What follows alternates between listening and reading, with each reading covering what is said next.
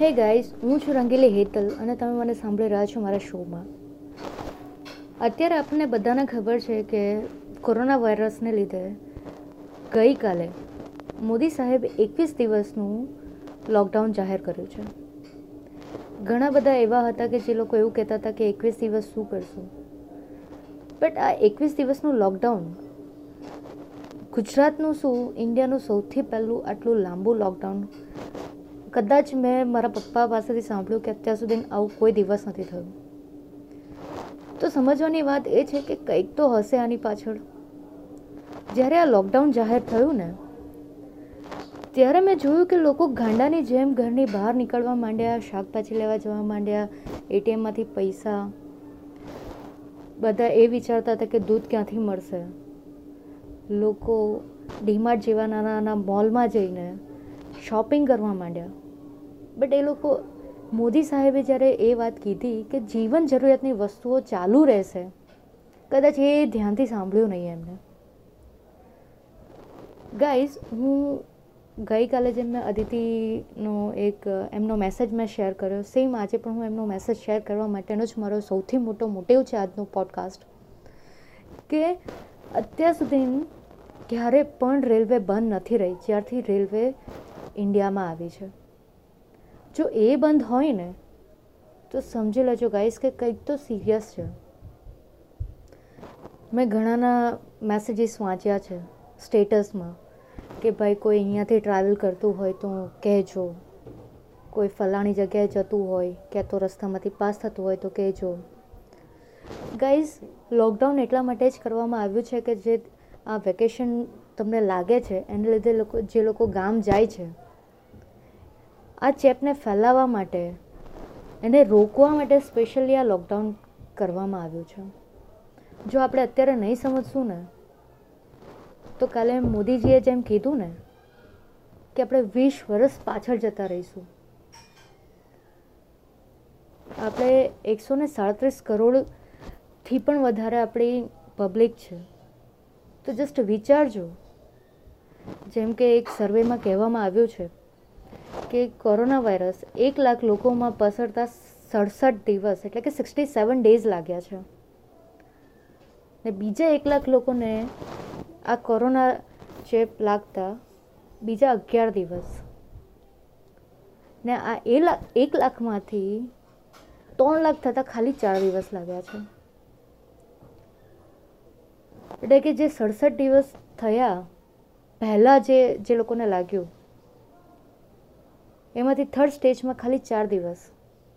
એટલે તમે ગંભીરતા વિચારજો ગાઈઝ લોકડાઉન થયું છે.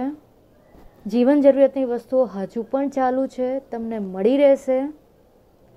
પ્લીઝ પ્લીઝ પ્લીઝ ગમે તેમ દોડધામ ના કરો, કારણ કે તમારી દોડધામમાં કોને ક્યાં લાગ્યો હશે ખબર નથી. અને પ્લીઝ ઘરમાંથી ખાલી એક વ્યક્તિ જ બહાર જાઓ. માસ્ક માટે પણ હજી પણ જે વિતરણ ચાલુ થયા છે, એ વાંચીને હજી પણ લોકો ગાંડાની જેમ માસ્ક અને સેનિટાઈઝર લેવા જાય છે. જ્યારે ગવર્મેન્ટે ઘણીવાર કીધું છે કે જે લોકો ઇન્ફેક્ટેડ છે, યા પછી ક્વોરન્ટાઇન છે, સ્પેશિયલી, એ લોકો માટે આ સ્પેશિયલી જરૂર છે. બાકીના લોકો રૂમાલ બાંધીને પણ જઈ શકે છે, પણ કંઈક ને કંઈક મોઢા પર બાંધેલું હોવું જોઈએ બહાર જતી વખતે. અને ઘરે તમે છો તો ઓફકોર્સ તમે તમારે સેનિટાઈઝર કરતાં પણ તમારા હેન્ડવોશ માટે તમે લિક્વિડ યુઝ કરી શકો છો યા સાબુ યુઝ કરી શકો છો. અને જે લોકો બહાર જવાનું આઈ મીન જે પબ્લિક સર્વન્ટ છે, જેમ કે મેડિકલ અને જે લોકોને બહાર જવાની જરૂર પડતી હોય છે લાઈક જે પબ્લિક સર્વન્ટ છે, જે અત્યારે આપણે આ ક્વોરન્ટાઇનમાં કે કોરોના વાયરસમાં બહાર જઈને પોતાનો જીવ જોખમમાં નાખે છે, એવા લોકોના કપડાં ઘરે ડેટોલથી ધોએ તો વધારે સારું રહેશે. ગાઈસ, કદાચ મને નથી ખબર કે લોકો કેટલું સાંભળે છે, પણ બને ત્યાં સુધી એક જણે નોલેજ તમારું શેર કરજો, કોઈ ખોટી વાતોમાં ફસાવાની જરૂર નથી. જે લોકોને હોમ ક્વોરન્ટાઇન કીધું છે કે જે લોકોના ઘરની બહાર લખો રેડ એક જે લોકોના ઘરની બહાર લખ્યું છે પ્લીઝ એ લોકોની સાથે કોઈ અછૂત જેવા વેળા ના કરો. કદાચ આ વસ્તુ તમારી સાથે થઈ હોય તો તમને કેવું ફીલ થાય? ખાલી એવું વિચારીને પણ તમે એટલીસ્ટ એક માણસાઈ તમે રાખજો અને કોઈની પણ સાથે ગેરવ્યવહાર કરતાં પહેલાં દસ વાર વિચાર કરજો. અને સૌથી વધારે ઇમ્પોર્ટન્ટ જેની ઇમ્યુન સિસ્ટમ સારી હોય, એ જ ઘરની બહાર જાય, એ પણ જરૂર હોય ત્યારે કે જેમ કે તમને લાગે છે ઘરે શાક નથી, કંઈક કરિયાણું લેવા જવું, જવાની જરૂર છે. એવા ટાઈમે ખાલી એક વ્યક્તિ ઘરની બહાર જાય ને દર વખતે એ જ જાય, પણ જેની ઇમ્યુન સિસ્ટમ સારી હોય એ જાય તો વધારે સારું છે. તમારા ઘરમાં કોઈ એજેડ તો નાનું બાળક હોય એને પ્લીઝ ઘરની બહાર જવા ના દેતા અને વગર કામની દોડધામ ના કરો. લોકડાઉન છીએ બટ બધી જ જીવન જરૂરિયાતની સર્વિસો ચાલુ છે. ગાઈઝ ફરી પાછા મળીશું but next time I hope કે લોકો પોતાની જવાબદારી સમજે અને પાછળ વીસ વર્ષ જવા કરતાં બેટર છે કે અત્યારે સમજી જઈએ આ એકવીસ દિવસ અત્યારે સૌથી વધારે ક્રુશિયલ છે કે જે આપણે થર્ડ સ્ટેજ પર ના આવી શકીએ એના માટે કે જે પેલા ચાર દિવસમાં એક લાખ લોકો જસ્ટ આટલું વિચાર કરજો કે ચાર દિવસમાં એક લાખ લોકો સોરી ત્રણ લાખ લોકો કોરન કોરોના વાયરસના ઝપેટમાં આવી ગયા તો આપણે તો એકસો ને સાડત્રીસ કરોડથી વધારે પબ્લિક છે.